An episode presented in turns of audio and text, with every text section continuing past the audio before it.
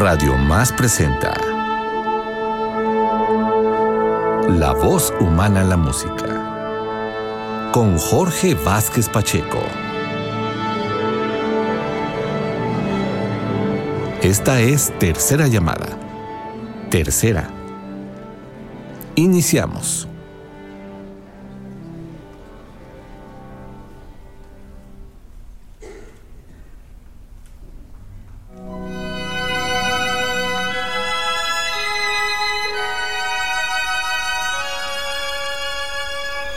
Este es el preludio para una de las partituras inexplicablemente desconocidas en el repertorio operístico. Se trata de Iris, del maestro italiano Pietro Mascagni, drama ambientado en el exotismo del Japón legendario y en el que el autor echó mano de una serie de sorprendentes y audaces recursos sonoros con enorme singularidad y bellas melodías. Iris se estrenó el 22 de noviembre de 1948 en el Teatro Costanzi de Roma.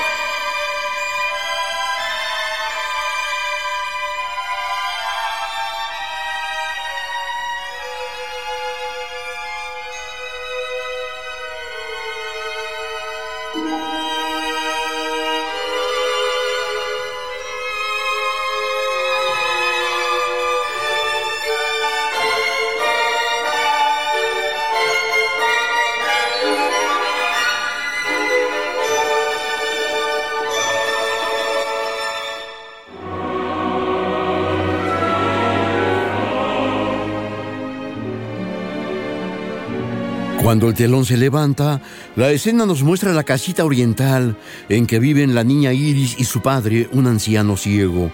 Comienza a amanecer. Tras el jardín japonés rebosante de flores, se ve una enorme mata de bambú y junto un arroyo. Hacia el fondo resplandece la imponente silueta del monte Fushiyama. Apenas en su inicio, esta ópera nos presenta un poderoso fragmento coral. Es el himno al sol, entonado por un coro desde fuera del escenario. Soy el origen del mundo, del cielo y de la razón. Ilumino tanto al rey como a ti, hermanita. La piedad es mi esencia, la eterna poesía, el amor, calor, luz, amor.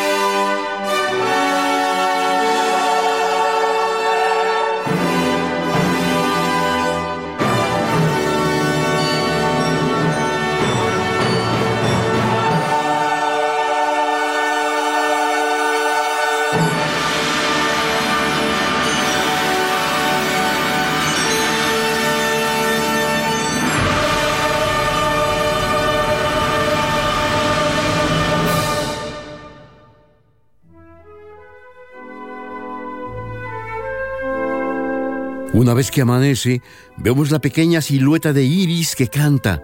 He tenido un sueño terrible, lleno de dragones y monstruos, quimeras voladoras y serpientes rampantes. Mientras desciende la niña hacia el jardín, nos dice que su muñeca enfermó y ella, llena de lágrimas, la depositó sobre el jardín, que permanecía en silencio. No cantaban las rosas púrpuras, ni las gardenias, ni los lirios, ni las libélulas volaban. Tutto pieno di draghi,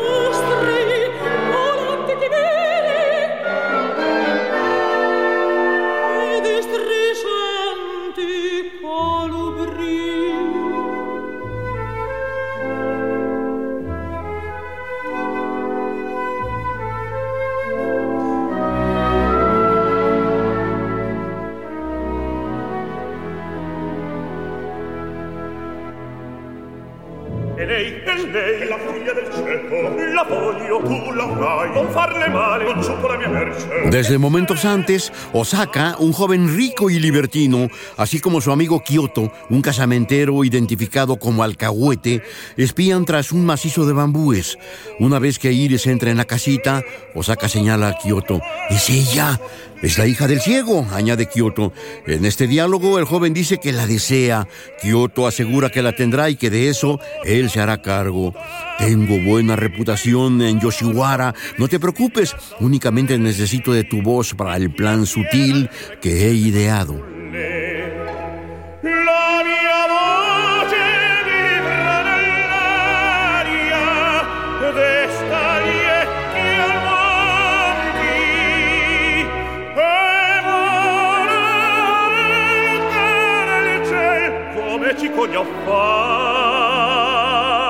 Falco essa m'occorre? E la fanciulla. Supponi che saggia sia cosa tua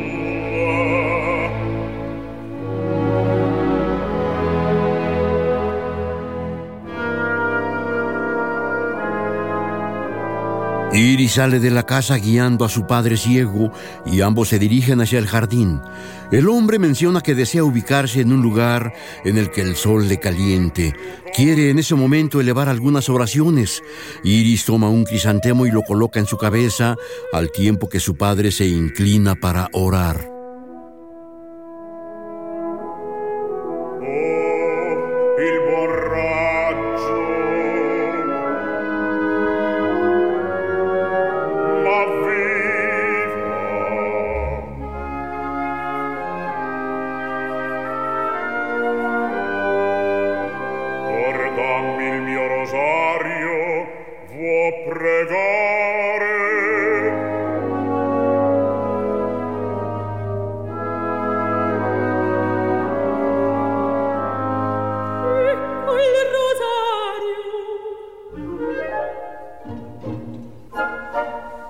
Padre reza en silencio mientras pasa sus dedos sobre las cuentas de un rosario. Por el camino se acerca un grupo de muchachas lavanderas que llevan cada una cestas con ropa. Al río, al río, cantan el grupo de chicas. La luna está llena, el agua está tibia y limpia. Es plenilunio. A través de los helechos y lotos, lirios y ninfas, nenúfares y jazmines, avanza rápida el agua que huye, acaricia el pie de las muchachas y la corriente nos trae su. Beso del río, beso de Dios.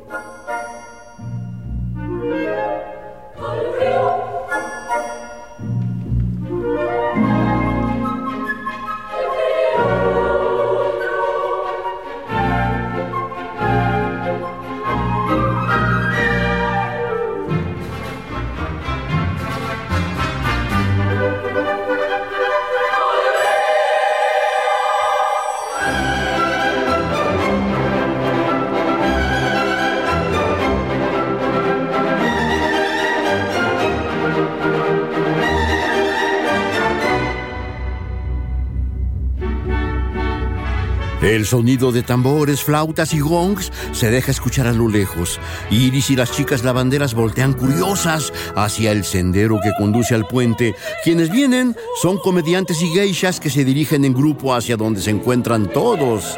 El ciego pregunta de qué se trata.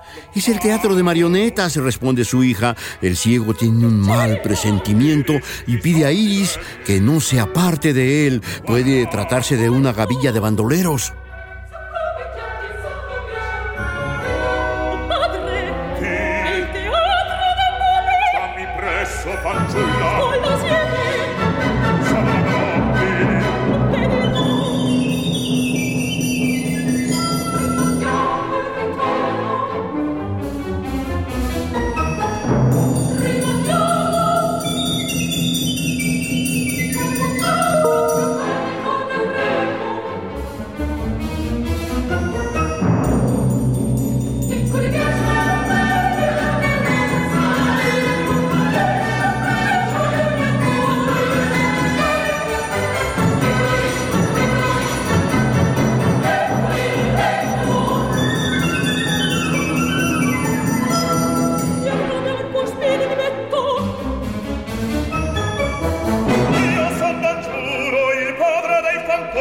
Entre quienes se han acercado llegaron Osaka y Kyoto disfrazados de actores callejeros. Les sigue un cortejo de músicos, geishas y samuráis. Las chicas corren a su encuentro curiosas y aplauden festivamente al ver que se trata de una representación que incluye marionetas. Para ello, todos los recién llegados se apresuran a montar un teatrito con mamparas improvisadas.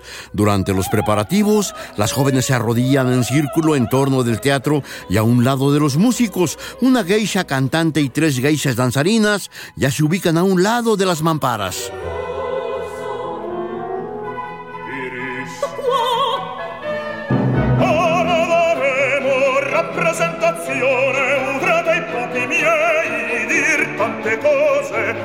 Meravigliose doppia fai. Parlar udrete io, figlio del sole,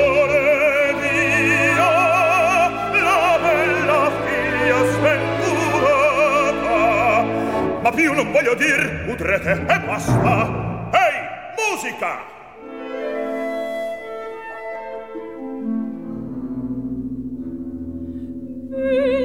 Las jóvenes guardan silencio al iniciar la representación. La geisha Dia sale a escena y canta. Miserable de mí, siempre aquí sola, nadie nunca me consuela. La muerte raptó a mi madre, reducida está mi familia a un colérico padre que no ama a la hija.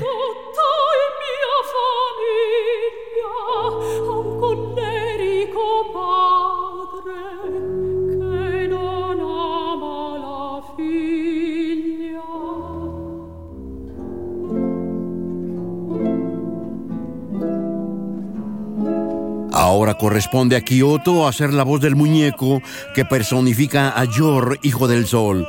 Abre tu ventana, soy Yor, que acude a tu llamado, pobrecilla Día. Abre tu ventana a mis rayos, abre tu corazón a mi cálida seducción. Ha escuchado, oh Día, tu plegaria. Abre tu alma, muchacha, al sol. Abre tu alma a mis palabras. Ábreme tu corazón. Si quieres morir, morir yo te haré, pero besada por el sol. Después, al país eterno te llevaré donde serás siempre amada.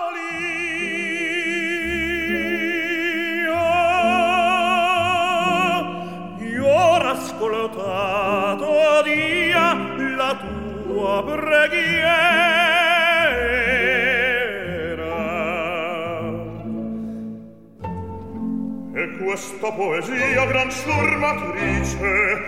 Kyoto advierte el impacto de este canto en Iris.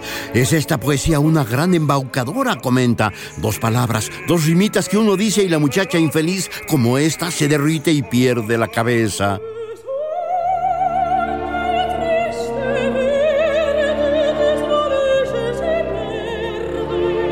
Iris, fascinada por el espectáculo, se acerca y menciona, la tristeza de los sueños se desvanece y se pierde, como los vanos resplandores de errantes, misteriosas lucecillas luminosas, se van los dolores.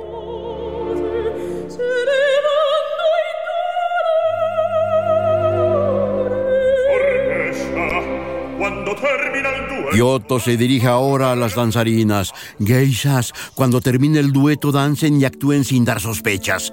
Mientras, Día continúa con su actuación. Me muero, tómame, a ti me abandono, llévame al mundo eterno de la luz. Voy al nirvana y Yor me conduce. Yor, soy tuya, a ti entera me entrego.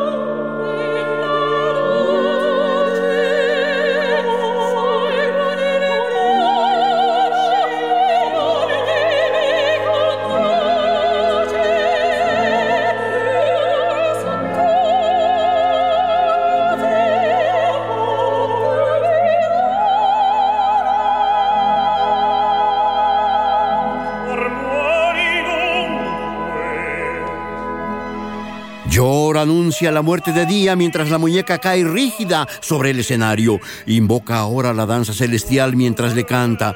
Te cubriré de zafiros y topacios. Ven al amor de los eternos espacios.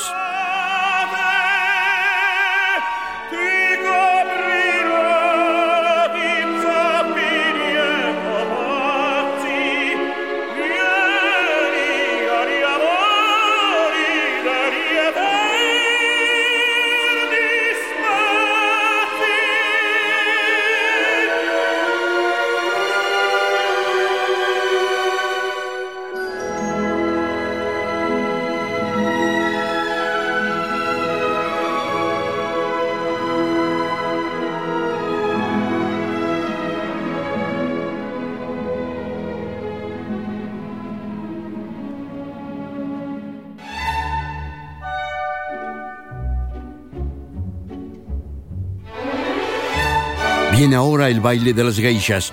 Mientras se presenta esto, Kyoto ha dado la vuelta al teatrito y reaparece sin llamar la atención. Ahora las geishas bailan en derredor de Iris, que permanece un tanto aislada del grupo de chicas. Estas bailarinas, con sus enormes velos, alcanzan a cubrir por completo el cuerpo de Iris. Varios samuráis rápidamente la rodean y una mano sobre su boca ahoga el grito de auxilio.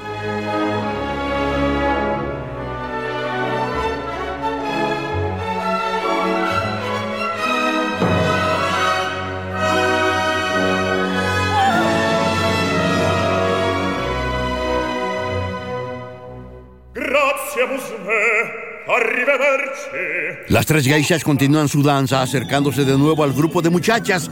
Con sus largos velos impiden ver a las jóvenes que Iris ha sido raptada y que inanimada conducen su cuerpo hacia la ciudad. Kyoto, una vez que ha visto todo, se despide de las jóvenes y comienza a levantar el teatrillo, los paneles y los muñecos. Las chicas se ponen de pie dispuestas a marcharse cuando Kyoto deposita sobre un banco y cerca del ciego una hoja con un mensaje y varias monedas de oro. Talento malvagio. Iris, tu te ne dici.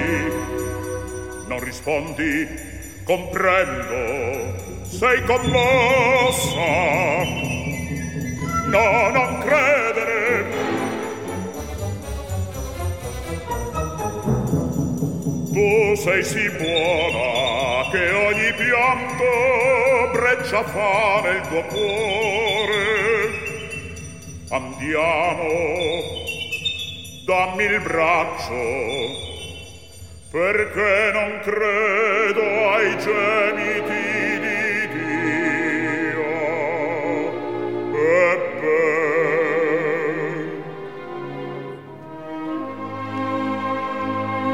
El anciano cree que su hija está junto a él y pide que le tienda el brazo. ¿Por qué no creo en los lamentos de día?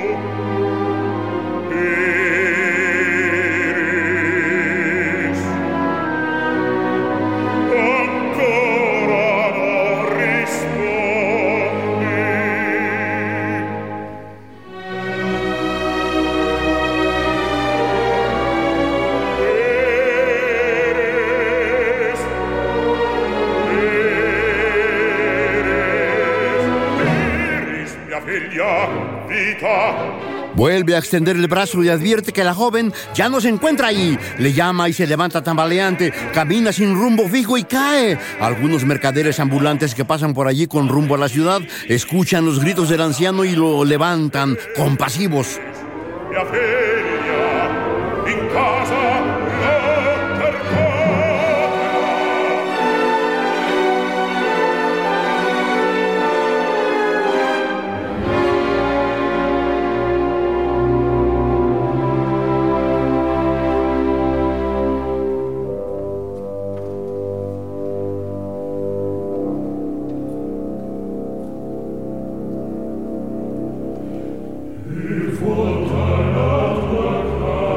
Varios mercaderes salen de la casita y anuncian que nadie se encuentra allí.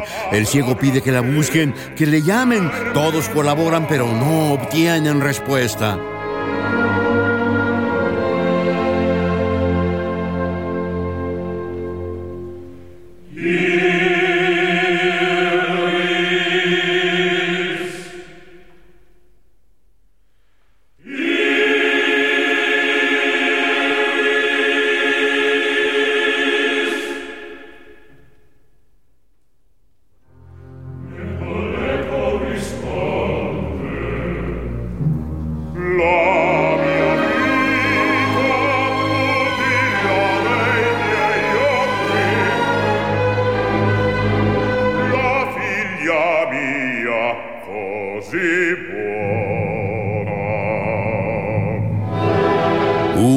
Hombres descubre la hoja con el mensaje y las monedas que Kioto ha dejado cerca del padre. El mercader se dirige al ciego para decirle, ¿tú la lloras? No, aquí sobre el banco te ha dejado una carta y dinero. Muestra la hoja y las monedas a sus compañeros. Al leer la nota le dicen al padre, está en el Yoshiwara.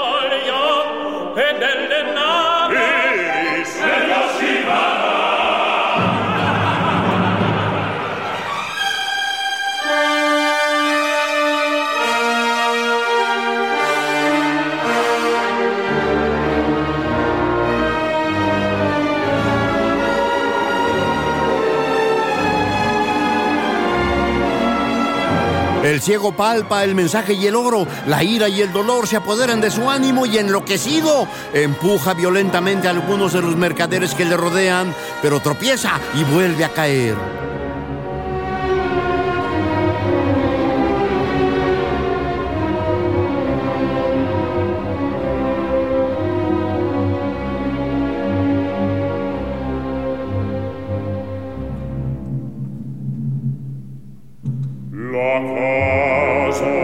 Los hombres se apresuran a levantarle, pero el anciano, desesperado, rompe en llanto mientras le observan con un gran sentimiento de piedad. La casa, mi jardín, todo lo que tengo será para aquel que me lleve hacia el Yoshiwara. Allí voy a bofetearla, voy a escupirle la cara. Amablemente, aunque conmovidos, los mercaderes lo sostienen y deciden acompañarle. Irán con él a la ciudad.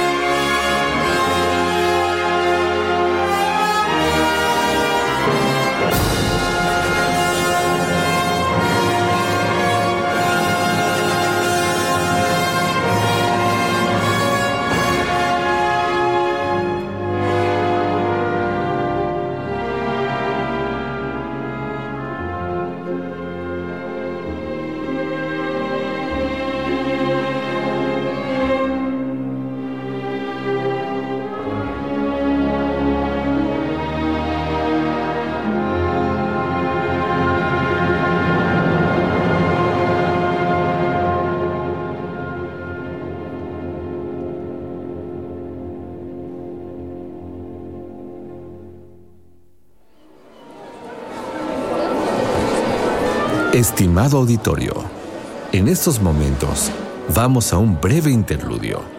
Regresamos en unos instantes en La voz humana en la música.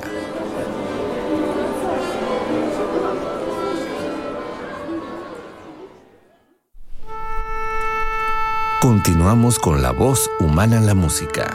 Se abre el telón. Esta es Tercera llamada. Continuamos.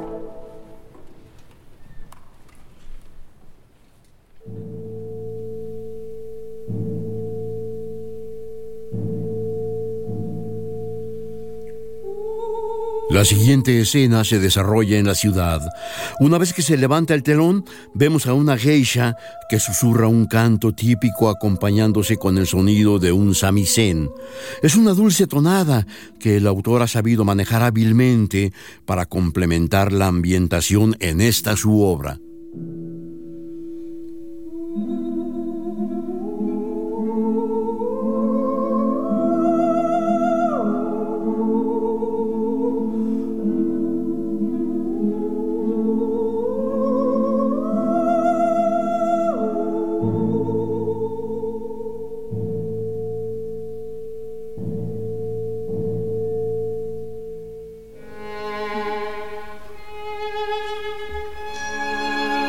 Todos esperaban a Osaka, quien ahora llega transportado por varios hombres en un palanquín.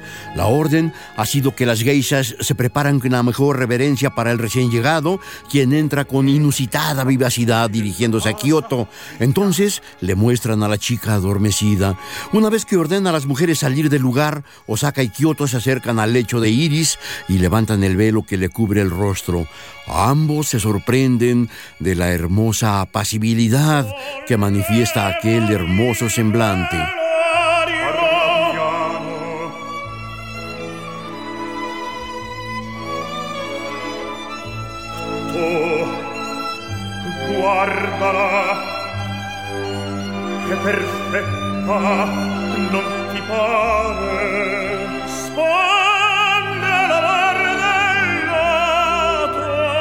Esta pequeña esparce el aroma del loto, comenta Osaka. Observa esa boca púrpura, responde Kyoto. Es una cereza para tomarla y comerla, comenta el joven adinerado. Vendrá luego un inspirado fragmento destinado al tenor Osaka, con evidente entusiasmo, quien canta a los bellos ojos de esta joven.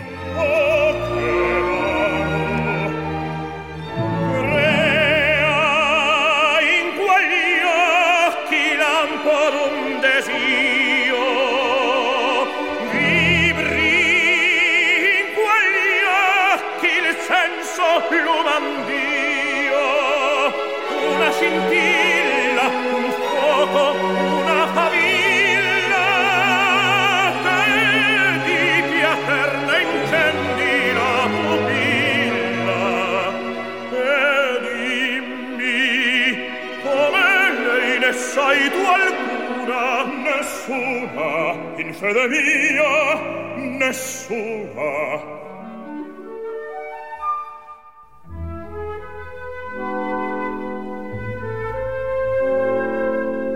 Una vez que los hombres salen, Iris se despierta y observa a su alrededor asombrada. Sus primeras palabras manifiestan la extrañeza por ese lugar en que se encuentra, el velo y las telas que le cubren. Pronto se levanta y camina mientras vuelven a su mente trastornada la escena del teatrito, la danza de las geishas y el secuestro.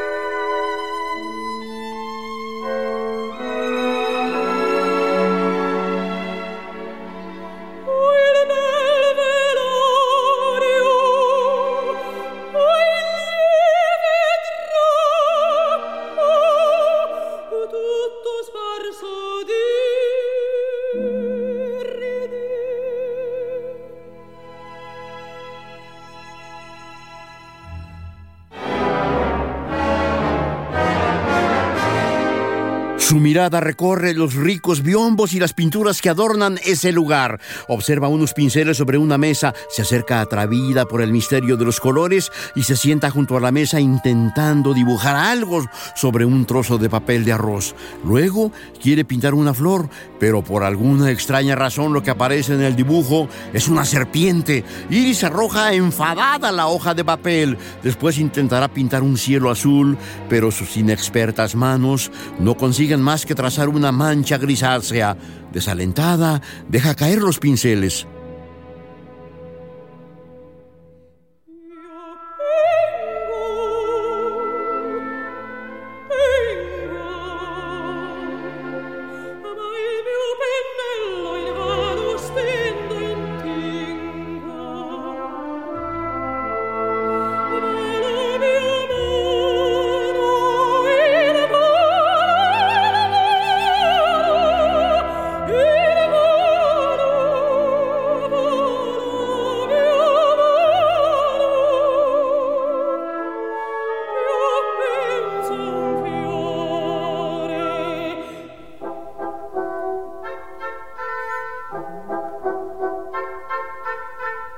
Una puerta se abre lentamente y nos permite ver a Kioto junto a Osaka.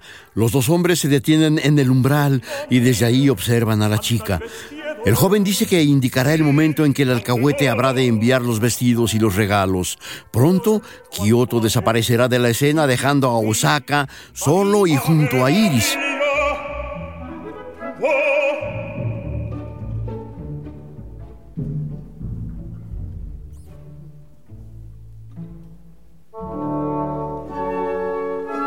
Ahora habla directamente a Iris, quien voltea sorprendida y reacciona asustada. Osaka no oculta la codicia lasciva en su mirada cuando le dice, oh, como tu sutil cuerpo se gira y toma tu forma el vestido nocturno, sin poder evitarlo, te miro de cabeza a pies y el alma se apaga en la sorpresa vaga, en el portento gentil de tu belleza, que como una gran fiesta triunfa en ti.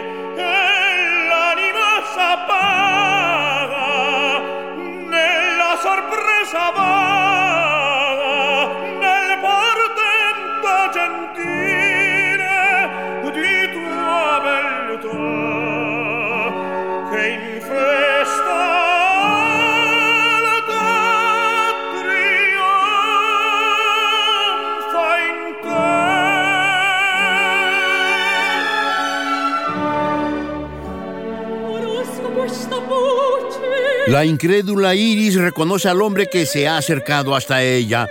Conozco esta voz, la he escuchado. A cada palabra me recuerda a Yor. Es la voz de Yor.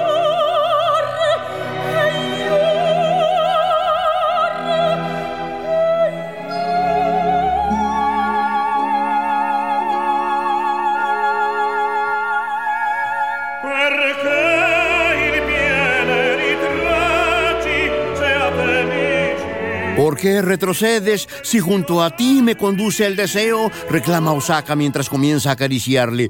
Permite que dentro de tus velos mi deseosa mirada penetre. En tus ojos veo todos los cielos. El perfume bebo de en ti de todos los mayos.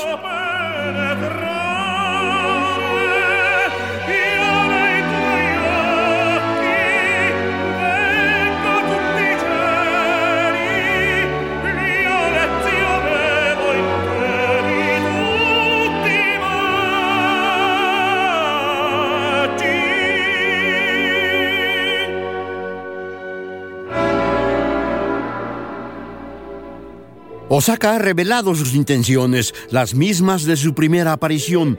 Es quien llegó a la casita vestido como actor para el teatrito, pero ahora ya no es Yor, el de la comedia. Iris, asustada, recuerda una terrorífica visión pretérita.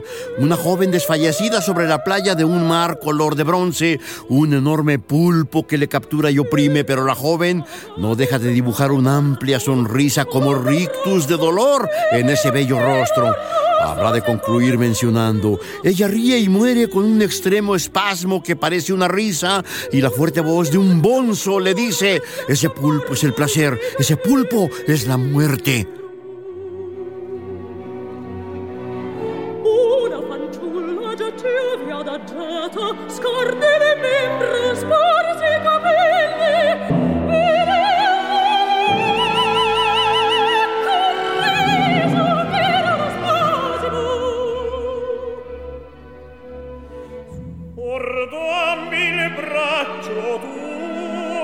un gesto de Osaka, varias mujeres entran y extienden a los pies de Iris telas, joyas, abanicos, flores. El hombre atrae hacia sí a la chica mientras ella se ve casi desfalleciente, apenas murmurante y suplicante.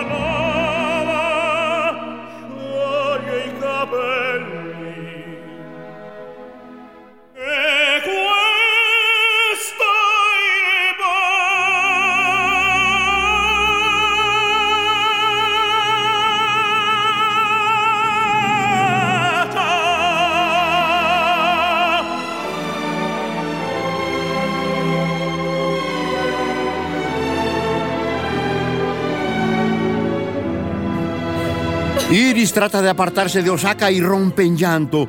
Pienso en mi padre, menciona. Le daré ropajes y dinero, es la respuesta. Mi casa, tendrás palacios. Pienso en mi jardín, los tendrás muy grandes con macizos de flores, pero no serán mis flores, replica la muchacha. Palazzi avrai Io penso al mio giardino. ne avrai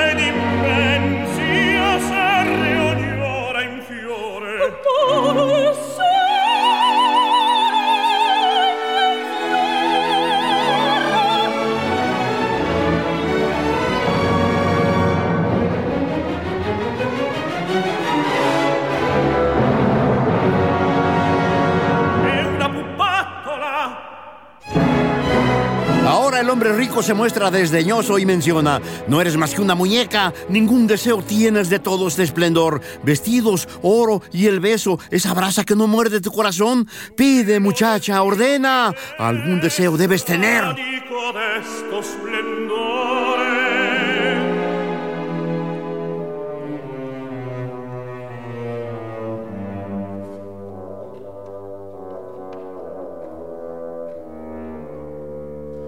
Vesti, ori, e il bacio un'esca cui non morde il tuo cuore.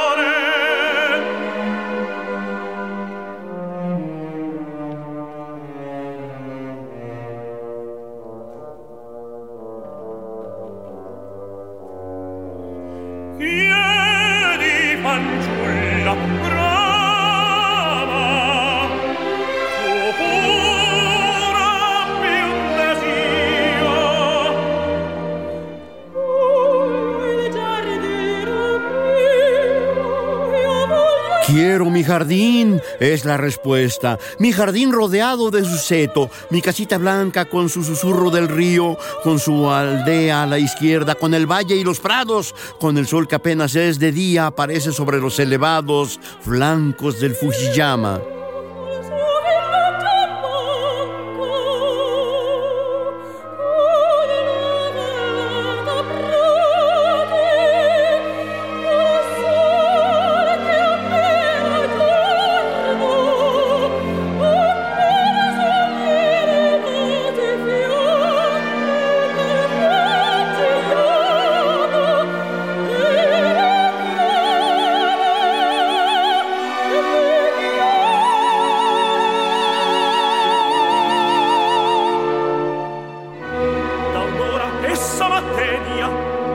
Osaka se ha enfadado. En ese momento entra Kyoto y el joven le dice, me aburre esta muñeca de comedia, ya no quiero este pedazo de madera. El alcahuete decide que habrá de tratar de vender a la chica en el Yoshiwara y para ello ordena que las geishas la arreglen en su vestimenta.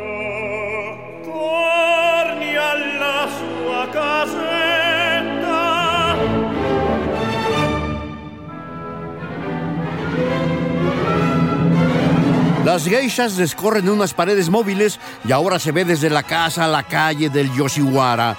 Este no es otra cosa que un mercado de placer, un enorme prostíbulo. La imprevista aparición de Iris atrae súbitamente la atención de la gente, que no escatima frases dedicadas a la belleza de esta hermosa chica.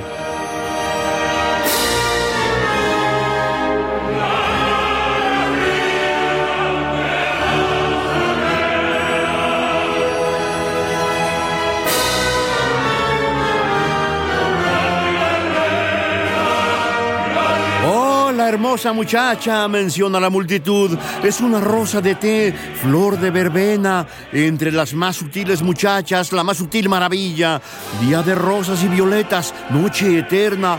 Habla, bella muchacha, escuchamos las armonías de tus palabras, habla. Kyoto se ve satisfecho y se frota las manos codiciosamente.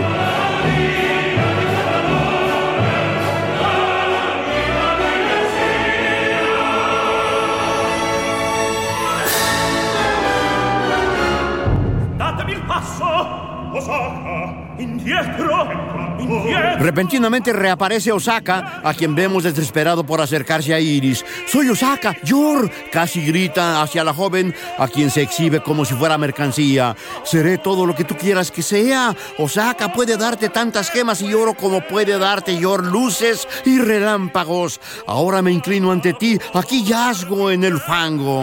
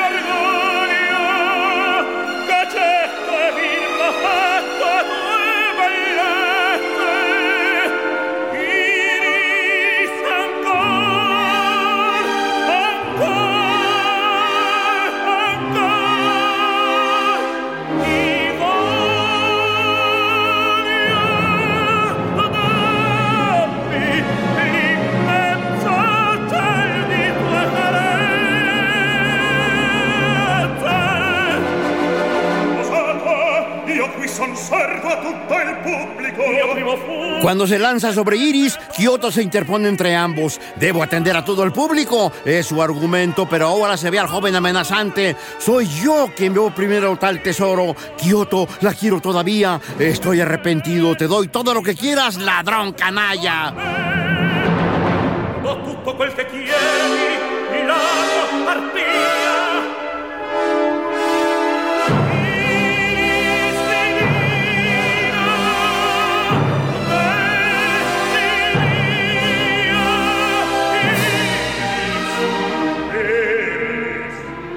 Osaka se desgañita gritando el nombre de Iris. Eso lo escucha el ciego, que de inmediato advierte que su hija está allí. El padre es conducido por dos de los mercaderes que le ayudaron inmediatamente después del secuestro de su muchacha. Ella reacciona con enorme alegría.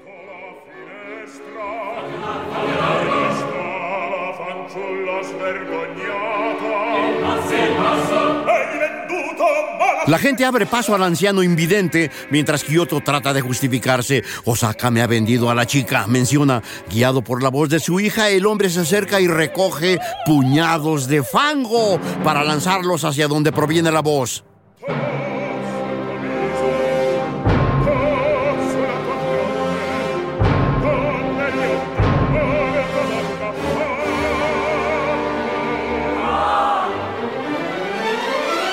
La gente se sorprende de la maldición del padre en contra de su propia hija. Ella se ve enloquecida de dolor. Toma una daga que se encuentra cerca de allí y la clava en su vientre. Un terrible grito indica que la suerte de Iris se ha sellado sin que nadie pueda impedirlo.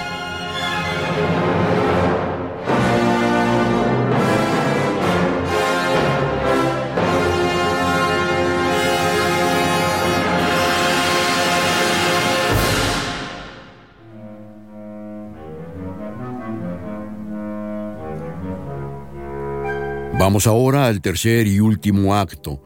Un desolado paisaje nocturno nos muestra algunas lucecillas del Yoshiwara, sobre el cual también se mueven inciertas y extrañas sombras. La voz de un trapero, alejado del grupo de siluetas, entona un canto de elogio a la luna. Enhorabuena y tardía, la luna es muy bella si se le mira en pareja, si se está solo se ve decolorada, si la noche no te conmueve, amigo, invoca al alba.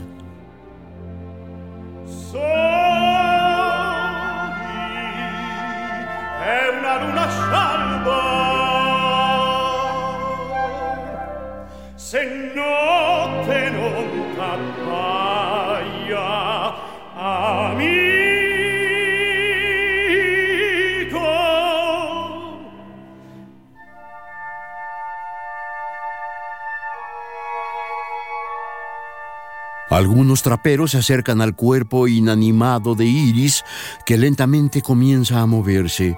Un gemido se escapa del pequeño cuerpecito y los hombres supersticiosos huyen aterrados. ¿Por qué? menciona la joven entre las sombras, mientras permanece casi inmóvil. Del aire frío parten extrañas y burlonas voces, las de los tres personajes claves en su breve existencia, el joven de la voluptuosidad, el alcahuete y el padre ciego.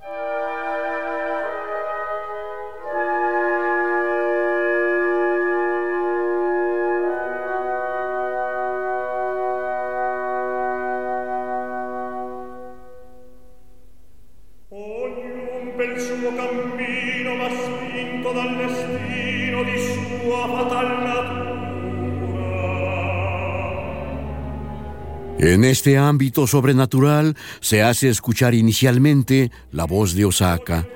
Cada uno va por su camino empujado por el destino de su fatal naturaleza. Tu gentil gracia, calmada por deseo divino, es una inhumana tortura.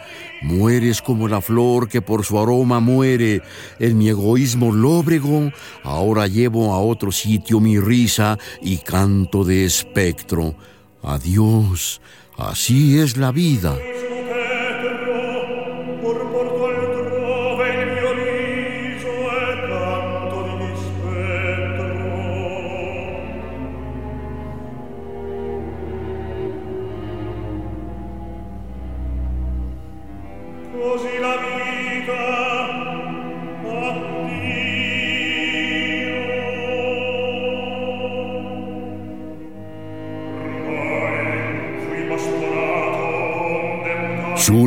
La voz del egoísmo. Es Kioto quien dice, robé, fui apaleado, después cambié de menester, tengo la librea puesta del mayor rey, el placer. Ahora estamos aquí así, por mi maldad carnicera, tú, víctima de tu belleza. ¿Por qué? Yo no lo sé. Así es la vida. Me voy.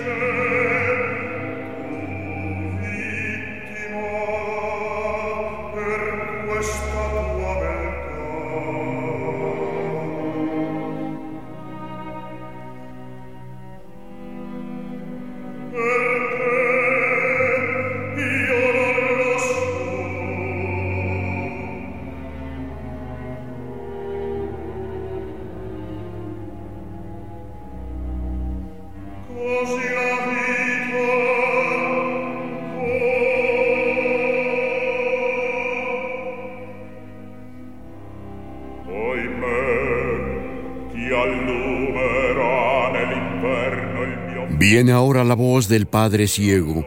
¡Ay de mí! ¿Quién encenderá en invierno mi fuego y quién a la sombra de un lugar fresco en verano me conducirá? Es el pensamiento que en verdad me hace correr lágrimas y vuelve mi dolor profundo.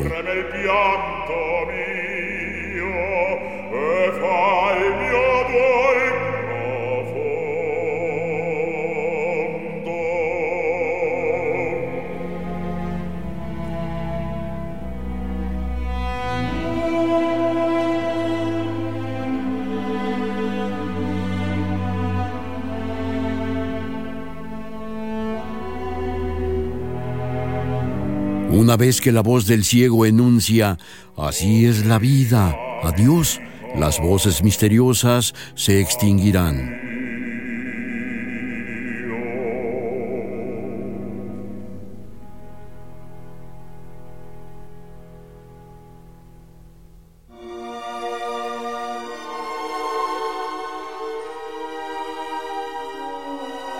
En el horizonte, los primeros destellos de la luz matinal tratan de reanimar el cuerpo de Iris. La doncella parece recibir así un nuevo aliento de vida y levanta un brazo hacia lo alto saludando al sol que ahora todo lo ilumina. Finalmente su cuerpo se difumina en medio de la luz como si con su desaparición definitiva respondiese al llamado del astro rey.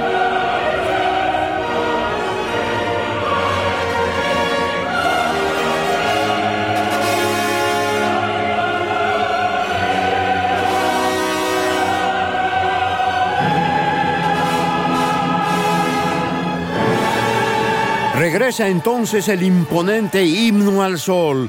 Del mundo yo soy la causa, del cielo soy la razón. Igual desciende hasta los reyes como hasta ti, muchacha. Tu alma es mía, acudan a la agonía de una flor. Oh, flores, muerte, señora misteriosa, cuán grande eres en tu piedad, tú que tantos mares y cielos eternos impones entre los humanos y sus dolores.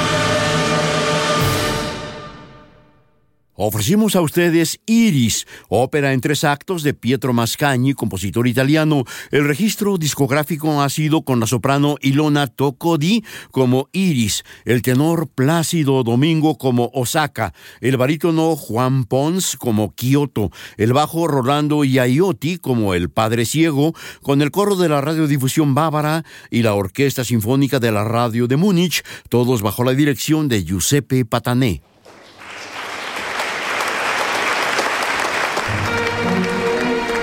Radio Más presentó La voz humana en la música con Jorge Vázquez Pacheco.